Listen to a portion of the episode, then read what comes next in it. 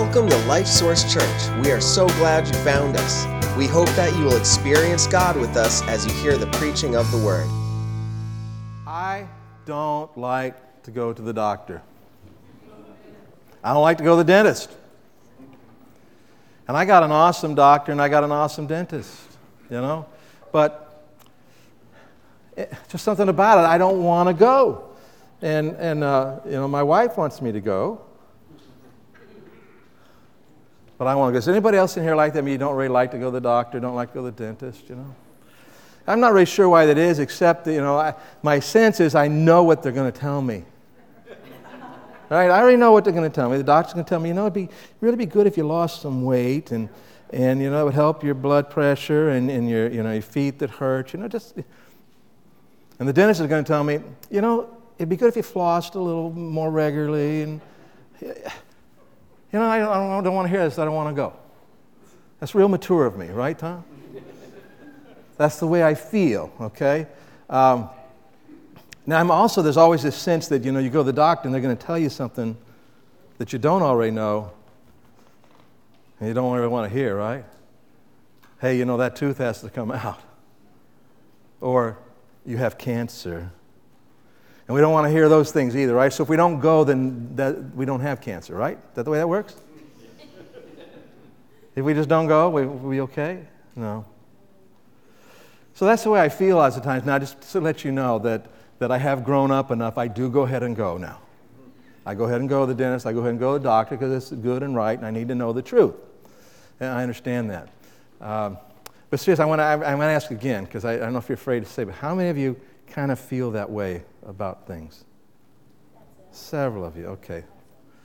Um, you know, we have a society that feels that way about things too, don't we? Especially when it comes to the things of God. You know, what God has to say about certain issues. You know, just don't, we don't know if we really want to hear those things. And, and let's be honest, sometimes I've said earlier, when God says something in His Word to us, it isn't always what we would want to hear. It isn't always what feels good to us at the moment, and so sometimes maybe we just choose we don't want to hear. But that's what's happening in our society. And we have a lot of issues in our society today, don't we? Problems that are a result of people not listening to what God says, not applying what God says to their lives, not going to the doctor and being open and listening. And, and some of those issues are really devastating.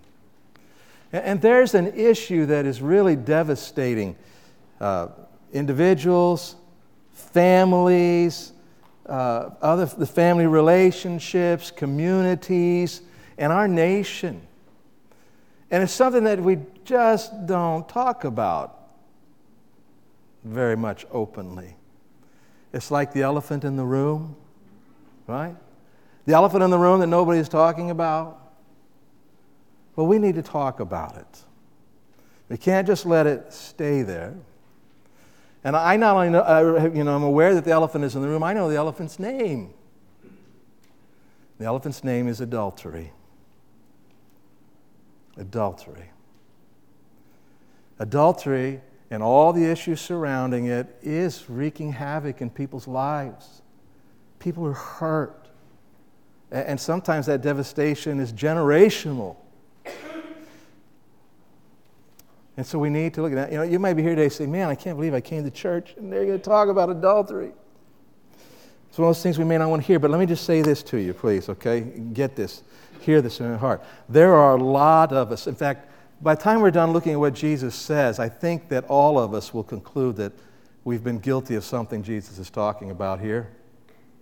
So we're all in the same boat, okay? We're all in the same boat here. Me too, all of us. What we want to do is go to the Bible here today and look and see, you know, what Jesus had to say about it. We, like I said, it's not a word we even hear much anymore, is it?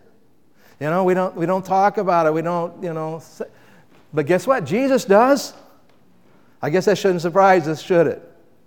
Because the Lord always tells us the truth about the things we need to deal with, the things that we need to understand. In this case, adultery because it's destroying marriages, it's destroying lives and families, and, and ultimately it's doing great damage in our nation. So let's turn in our Bibles to the Gospel of Matthew, chapter 5. Now, if you're here today without a Bible, it's not a problem. We have Bibles in the pew there. You'll see that black Bible in there.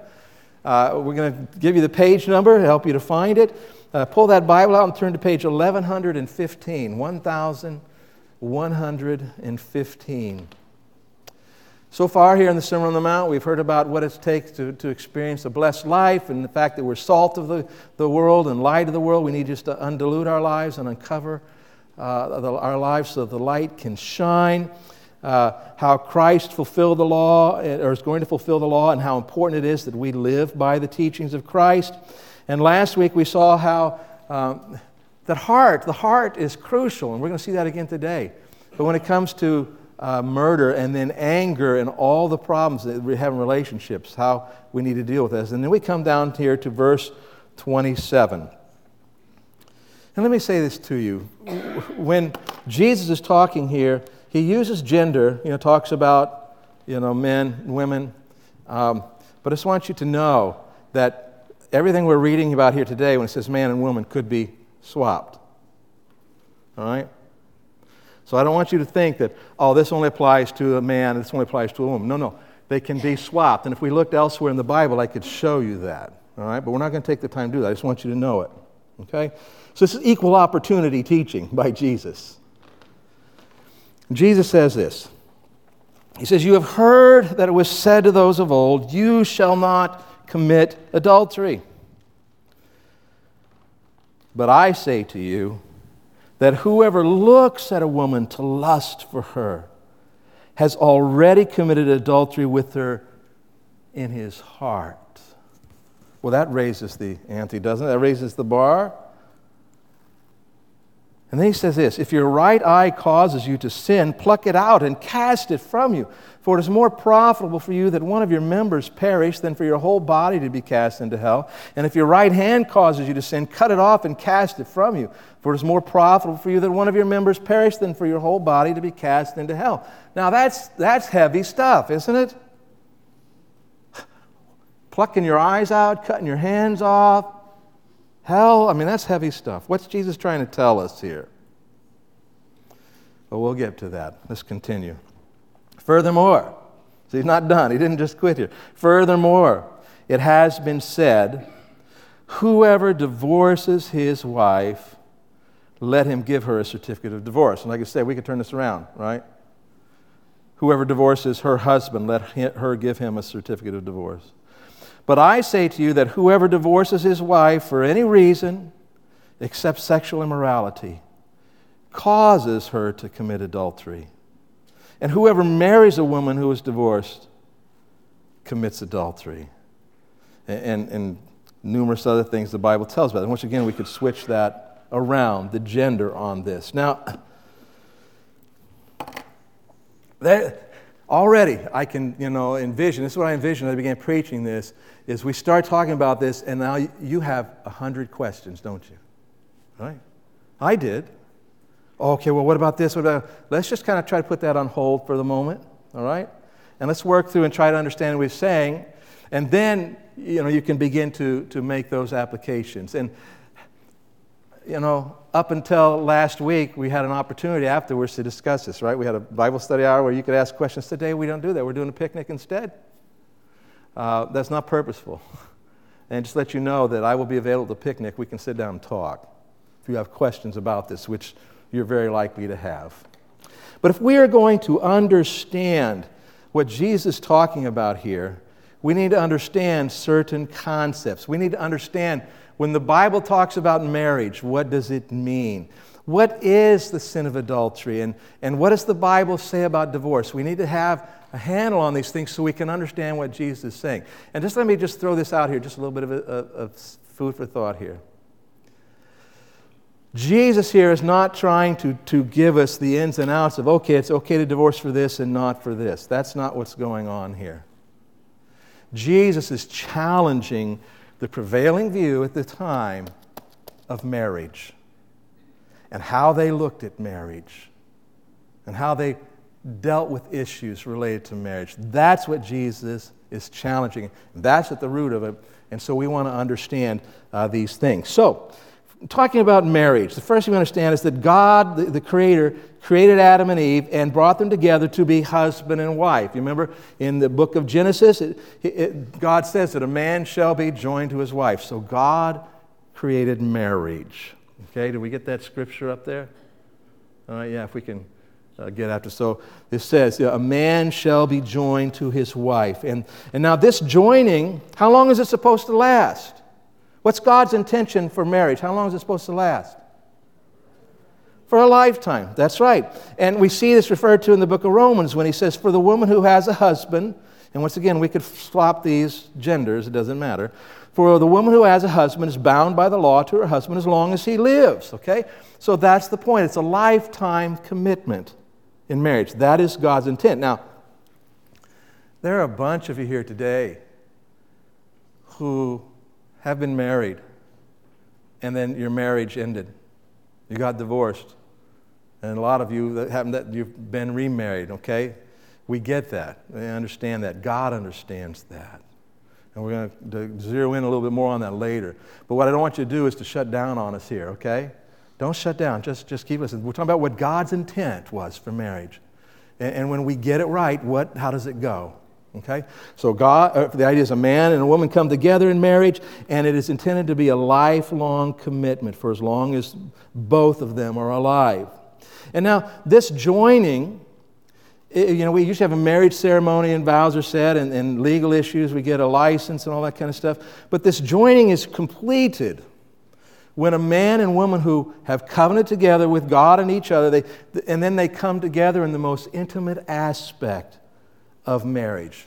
I'm going to call it physical intimacy today, and I'm going to use that term because of the broad range that we have in the audience, okay? Physical intimacy, we all know what we're talking about. And, and it's at that point that, that when we come together into that most aspect of it, uh, that we are joined in that way. And, and well, I'll, I'll elaborate on that in a minute. We see that God, in the very beginning, talking about this again, when he talked about the man and woman being joined together. In verse 25 of Genesis 2, he says, And they were both naked, the man and his wife, and were not ashamed. So, this physical intimacy is intended to be part of that marriage relationship. And, and finally, we see that this joining of the couple is really accomplished by God. It's accomplished by God. I mean, do, when we get married, do we, have, do we do something to get married? We do, don't we? I got to tell you, though, I remember, I still remember this day, uh, standing up, going through the marriage ceremony, and understanding at that time, I was a fairly new Christian, but understanding that this was a commitment, a lifelong commitment that we were making, and, and how important it was, I'm standing there thinking, this is way too easy. Well, you guys are just really serious now, aren't you? I'm serious. I mean, I felt this is so you just do it, right? The magnitude of what was happening, this seemed way too easy. It's like it should have had to, we had to go through an obstacle course or something, you know, climb the wall and then say I do. Something. But so, but we do something to be married. But what I want you to understand is this when, when a man and woman come together and they covenant with each other before God, and then they consummate this marriage, the physical intimacy, they are joined together by God. And Jesus talks about this. He refers to this fact in Matthew chapter 19 when he's addressing some more issues related to divorce and adultery and these things. And he says, What God has joined together.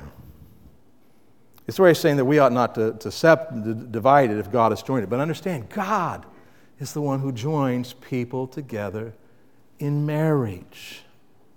And so these things we need to understand. So let's look at a chart now uh, that shows what we know about marriage, and we'll try to, to work our way through this together. So, in marriage, one man, one woman come together. Now, we're not really going to spend time on that today, but that is the model in the Bible one man, one woman for a marriage, for a marriage that God has ordained. Uh, a government can say whatever they want about who can get married, but doesn't change what God has said, okay? So, one man, one woman, they covenant with God and each other for life, uh, and then they enter into this intimate and exclusive, very important, exclusive That means only with each other, intimate and exclusive physical union, and then God joins them together and makes them one. Now, what happens when the intimate and exclusive physical relationship, this physical union, is broken? In other words, someone in this relationship enters into physical intimacy with someone who's not their husband or their wife. What happens? Well, that, that aspect of the marriage relationship is broken. Go ahead if we can go to that. And what do we call that? What's the word? It's that word, isn't it? It's adultery. Okay? When, then when that is broken, we have what the Bible calls adultery. Now, what happens when the covenant relationship, this idea, okay, we're coming together, we're going to be a couple, we're going to be married, what happens when that is broken, okay? What do we call it? Divorce. Can you back up just a little bit to take the broken and the divorce away for a minute? Yeah, just go back one more there. It ought to be able to do it. If you can find it, get to it. I want you to understand this. So, this is what, when we're talking about this idea of adultery, what we have is that this is supposed to be exclusive, this, this physical intimacy. It's exclusive to this couple. That's the commitment they've made, and that's how God has joined them together. That's part of how God has joined them together, I should say. But when this is broken, it can be broken in a number of ways, all right? You know, one or the other gets involved with someone else in, in a, a physically intimate way. Um, And we're not going to go and try to define what all the details of what that means. But understand it's fairly broad what that would include. All right?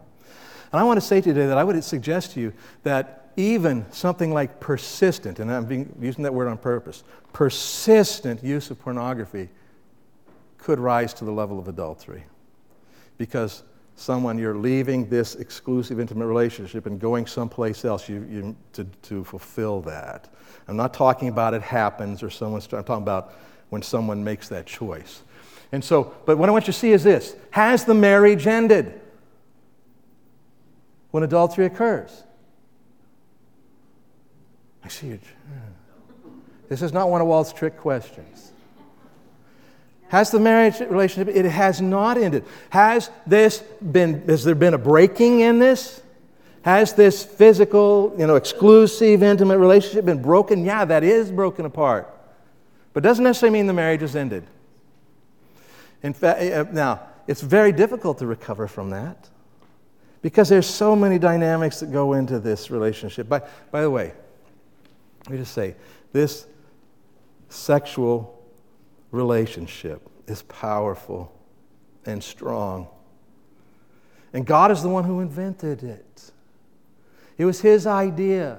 He's the one who designed everything the way He did and designed us in our souls as well and how that all connects. He, he designed this. And it's intended to be very strong and very powerful and supposed to bind us together. So when that is broken, yes, that is a major breach in a marriage relationship, but it does not mean the marriage has to end. Okay?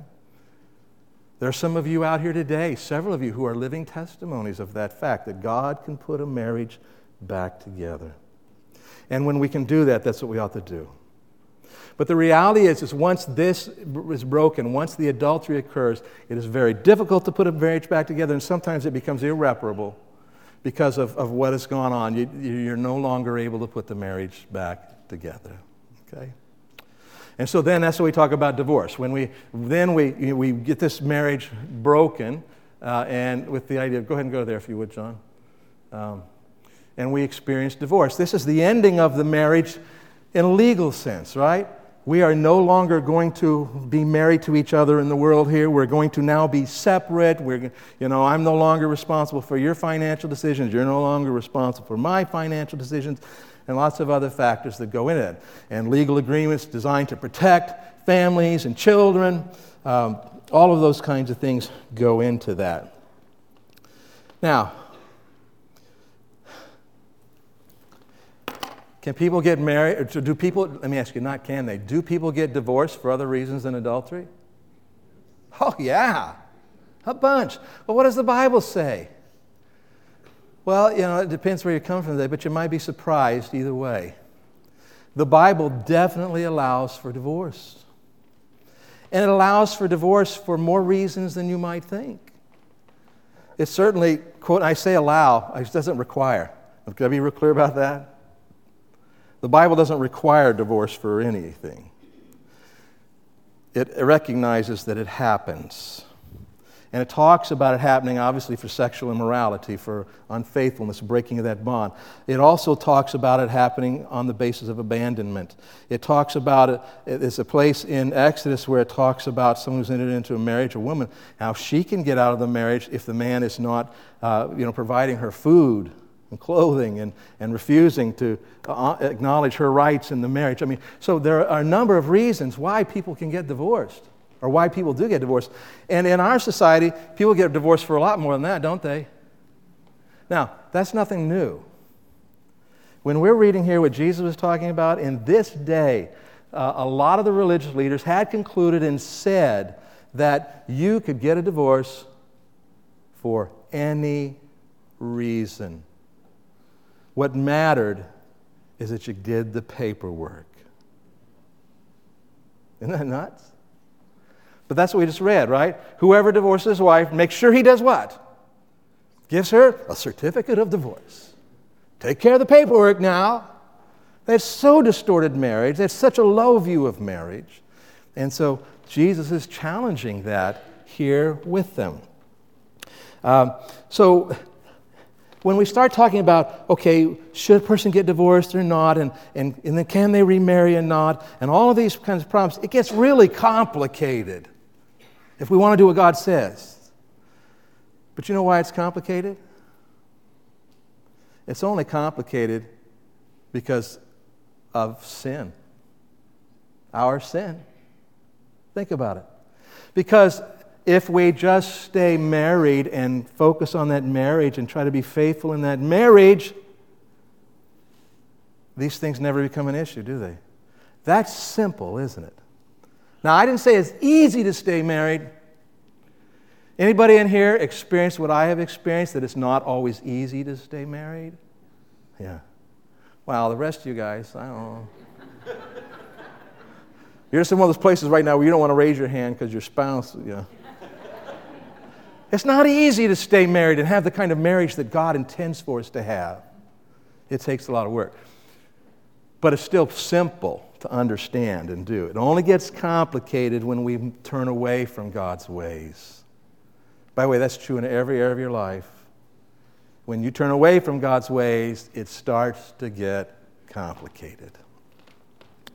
All right. And so I think I says, you know, one more important fact. By the time of, did we get to that? Yes, thank you, John. For any reason, I, I'm talking to John today because I gave him a really lousy set of notes today to follow, okay? John's doing a great job.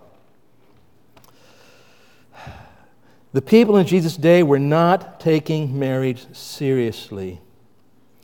And it was showing up in, in society and all the problems that went along with it. But let me say one other thing it's important for you to know that whenever the Bible talks about divorce occurring, I shouldn't say whenever, almost always.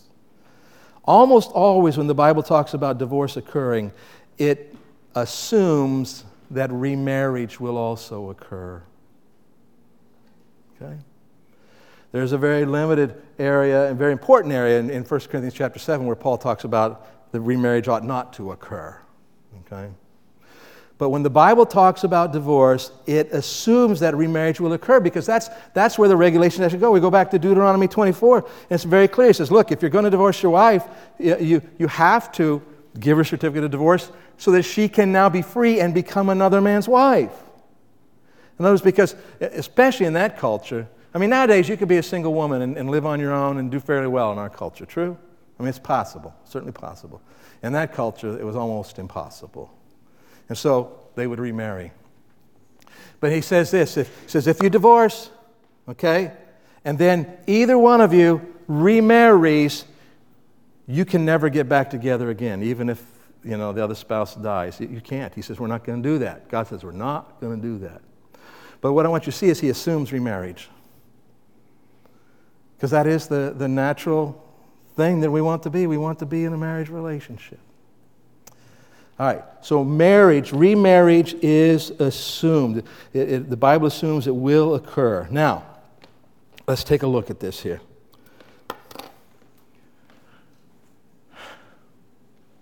We have this breaking of this this covenant. We're not going to be married anymore. We're not going to be together. We're going to be separate. But no sexual immorality has occurred. Okay? There's, that, that, that hasn't been broken yet, that union. What happens when remarriage happens? What happens to that exclusive and intimate physical relationship when remarriage occurs? It's broken, isn't it? It is. You see, here's what you got to understand. And by the way, go ahead, next slide. It, uh, that, we call that adultery. Understand this that if two people, and I've known people who have done this, two people get divorced. And over a period of time, I've seen it where they came to Christ. I know a couple like that. Uh, or, or, sometimes it was one who's not living like Christian, and the, but they've broken up, they've divorced, and then later they have returned to the Lord and worked on this, and they, they determine we're coming back together. They can do that. But they can't if remarriage has occurred. You see that? Because remarriage not only now takes this, we are no longer uh, together, we are divorced, it also takes that exclusive and intimate physical union and breaks it. And when that exclusive, intimate physical union is broken, what do we call it? Are you with me? Okay. I understand this is you know, a little heavy. We can get it, though. We can get it. So, this is adultery. And by the way, adultery always does damage. You cannot set aside God's best and expect to experience God's best. You cannot say, and this isn't just in this issue, it's any issue. You can't say, well, I'm going to disobey God here and there will be no consequences in my life because of it. No, there will be. There will be. Now, let me just stop for just a moment and speak to your heart here. God is gracious, God is forgiving. Every sin that we have ever committed or ever will commit, He has died for. We are forgiven when we receive Christ forever for everything. But that doesn't mean it's okay to sin. When you sin, yeah, you're forgiven. You have a relationship. God has forgiven you. He's already paid for it. But it hurts you. And it hurts God's reputation in our world. And so it does matter, but I don't want you to get confused. It, it, oh no, it matters, and now I'm a terrible person, and I'm, I'm, I'm in this terrible situation. Now get over that, okay? We got to go forward. We got to live for Christ wherever we're at now. And He will honor that and glorify that and heal us and, and strengthen us and enable us to do that. But what I want you to see is it does matter. Even in this situation where the divorce has occurred and then finally the remarriage occurs, and then that means that adultery has occurred, that matters because it goes against what God said was best and right. Right? But I want you to see, let's look back at our text just a little bit. Assuming remarriage, verse 32, he says, But I say to you that whoever divorces his wife for any reason except sexual immorality. By the way, why does he say except, except sexual immorality? Simple. This is really simpler than we think. He says, except for sexual immorality, because guess what? When sexual immorality, adultery has already happened, hasn't it? Okay. That's, that's why he says that. Unless it's already happened, you're going to cause it to happen. That's, that's what he says. I should read the rest of the verse. He causes her to commit adultery, and whoever marries her, you know, is, commits adultery. Why? Because it's that breaking of that bond. But he says it causes it to happen. And what did he say causes it to happen? The remarriage? What causes it to happen, according to Jesus here? Look at the Bible. What's it say? Did he say remarriage causes adultery to happen? No, he says divorce causes adultery to happen. So it's going to happen. People are going to remarry. That is the reality. Now, they don't have to, I understand that, but they are going to. At least that's the way the Bible presents it. So, What is it that we need to come away with from here? And we're going to go back and look at these verses uh, for just a little bit here. But I want you to understand this that we need to understand that marriage is serious business. Marriage is serious business. It is very, very important. There used to be a line, I don't know if, if a, a, lot of preachers use it, and I think, uh, I'm trying to remember if it's even in the vows that, or the things that I use, I think it is, but you know, marriage is not to be entered into. Do you remember what it says? Lightly or unadvisedly. Because it's intended to be a picture of God's relationship with his people. As the husband loves the wife and the wife uh, respects her husband. It's supposed to be this picture of God and His people. It's a big deal. It's important. It matters. And it affects people in their lives as well, not just the reputation of God. Marriage is serious business. So much hangs in the balance. And this is what Jesus is confronting here a low view of marriage that allowed numerous things to go on. Now, let's look in verse 29. Let's look. If your right eye causes you to sin, pluck it out and cast it from you, for it is more profitable for you that one of your members perish than for your whole body to be cast into hell. Now, let's, let's just think about this a minute. We want to think biblically and logically about what the Bible says. What, for those of you who have been here a long time, been a Christian a long time, you know, can your eye cause you to sin? Can this eyeball cause you to sin? No. This eyeball is, you know, made up of all sorts of cool stuff, but it cannot cause you to sin. So, what point is Jesus trying to make to us here? He says, if it could, if your eyeball, he didn't say eyeball, if your eye, uh, I think his way is telling us here, and I believe that this verse points back to the two previous verses. Your right eye, this is how you look at things, how you see life, how you, in this case, look at marriage. And he says this if the way you look at marriage causes you to sin, change it. Get rid of that way of looking at marriage. And see, that's what it says in the previous verse, right? Jesus says, Yeah, you know, you've heard the said of old that you know that you commit adultery. Don't commit adultery. He says, But I say to you that if you look at another person, to contemplate that, to ponder it, so in your heart you've already committed it. And so what I'm telling you is that we need to look at marriage more highly than that. That we do not allow ourselves to do that. We need to take our marriage so seriously that, that we don't just guard what we do, we guard our hearts. Because you understand that, that every problem, I mean, let's, let's face it, there's not one divorce that's ever occurred that did not start in somebody's heart. Right? Adultery has never occurred where it didn't first start in somebody's heart. And so that's where we need to fight the battle. So, how do you look at this? How important is it? Jesus is extremely important. So important that if, you, if you're looking at the wrong way, you've got to change it. And then he uses this picture, this idea of us of plucking your eye out and throwing it away. That's pretty radical, isn't it? Jesus saying, be radical. Be radical about how you look at marriage. Get rid of the things that aren't true and how you look at marriage. Add in what's right. And he, he raised the stakes here, the idea if you could sin with your eye and you could, you could end up in hell. He's talking about that this is spiritually important. This matters. This, this can come between you and God. Not for being saved, but this can come between you and God. You need to deal with it. And then the next verse where he talks about cutting off the hand, right? If your right hand causes you to sin, he says the same thing about it. Let me ask you this Can this hand cause you to sin? You can use this hand to sin, but it can't cause you to sin. So, what's Jesus trying to tell us? And I would say this He's talking about how do you handle these things? How do you handle these matters in your life? And what were the Jews, and I'm not picking on Jews here, they just were Jews.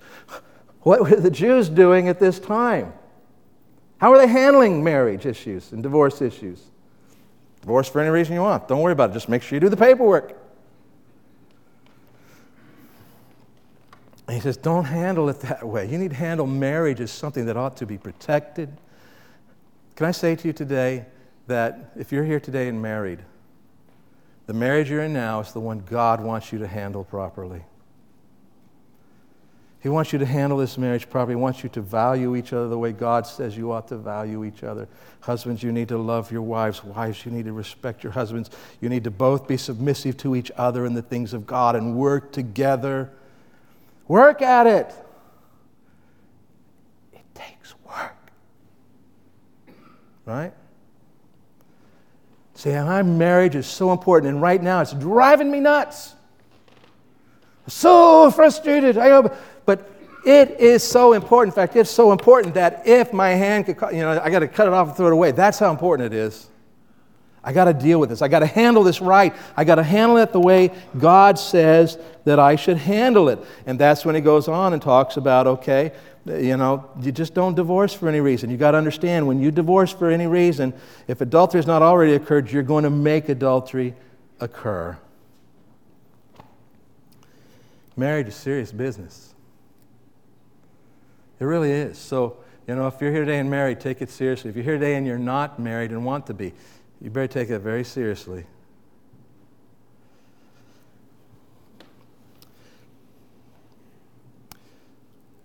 We need to stop ignoring the elephant in the room. And for a lot of you, there's an elephant, big elephant in your room at home. maybe the way you're looking at your marriage, maybe how you're handling your marriage, where you're at, what you've done. We need to take it seriously. Don't ignore this issue. Don't ignore it. And let me remind you of a story. Many of you know the story, some of you may not. The religious leaders were always of that day, they weren't happy with Jesus because he talked about heart issues and they liked outside issues and they could control those, but Jesus challenged the heart all the time. So they tried to catch him, they wanted to trip him up. And, and one day they brought a woman to him threw her down in front of him and said, We caught this woman committing adultery. And the law back in the Old Testament says that she should be stoned. What do you say? Jesus didn't answer them. It says he knelt down on the ground and kind of drew in the dirt. And then he said to them, Whoever of you is without sin, go ahead, cast the first stone. And then he went back to drawing on the ground. And it says, Then from the oldest to the youngest, one by one, I think they were put to shame and walked away. And finally, says, Jesus looked up and he sees nobody there and he says to the woman, So where are your accusers? She says, They aren't here, they're gone. And then he said this amazing words to this woman who had been caught in adultery Neither do I condemn you. Go and sin no more. Let's go forward from here and do better. Let's go forward from here and do what's right now. And that's what I say to you here today. Wherever you're at in this whole spectrum of issues we talked about, wherever you're at today, turn to the Lord Jesus Christ. There's no condemnation there. And then let's go forward and do better. Can you imagine us being a church? And it's already somewhat this way, and that's good, but imagine us being a church that we just take marriage so seriously that, that we work hard at it and, and we grow our marriages and we become healthier in our marriages and we help each other become healthy in our marriages. And, and so people who know us outside of here and people who come in here say, wow, these people kind of like love each other. Husbands and wives even love each other. There's something here. So we become known for that. And secondly, we become known for if you come here and your life's a mess, you're divorced, remarried, not all, that you've been living in adultery, you're living with someone, whatever, we meet you where you are. We accept you as a person who needs the Lord or knows the Lord, and, and let us help you go from here and figure out how to do better. Man, God will change lives when we do this. He really will. Let's go to the Lord in prayer. Father, thank you for your word that you leave nothing out that we need to hear about and know. Thank you for speaking to us today. And I pray, Father, all the stuff that I've tried to cover, that you, through all of that, will speak to each of us here today about where we're at. about what we need to do, how we need to respond to you, what we need to take more seriously, what we need to change. Most importantly, Lord, I pray that everyone here today will, as I talked about way back in the beginning of this service, receive your Son as Savior. If they haven't already done that, Father, I pray that you'll stir their hearts uh, to follow up with us about that, maybe even ask questions. Be glorified in us, Father, by our responses. I pray that we would be a church that, even though we're going to be affected by adultery, affected because we live in a culture and we're sinful people, Father, but help us to move more and more away from that, both in our hearts and how we live our lives. For you are worthy of this, and we will be greatly blessed when we do. And I pray this in Jesus' name. Amen.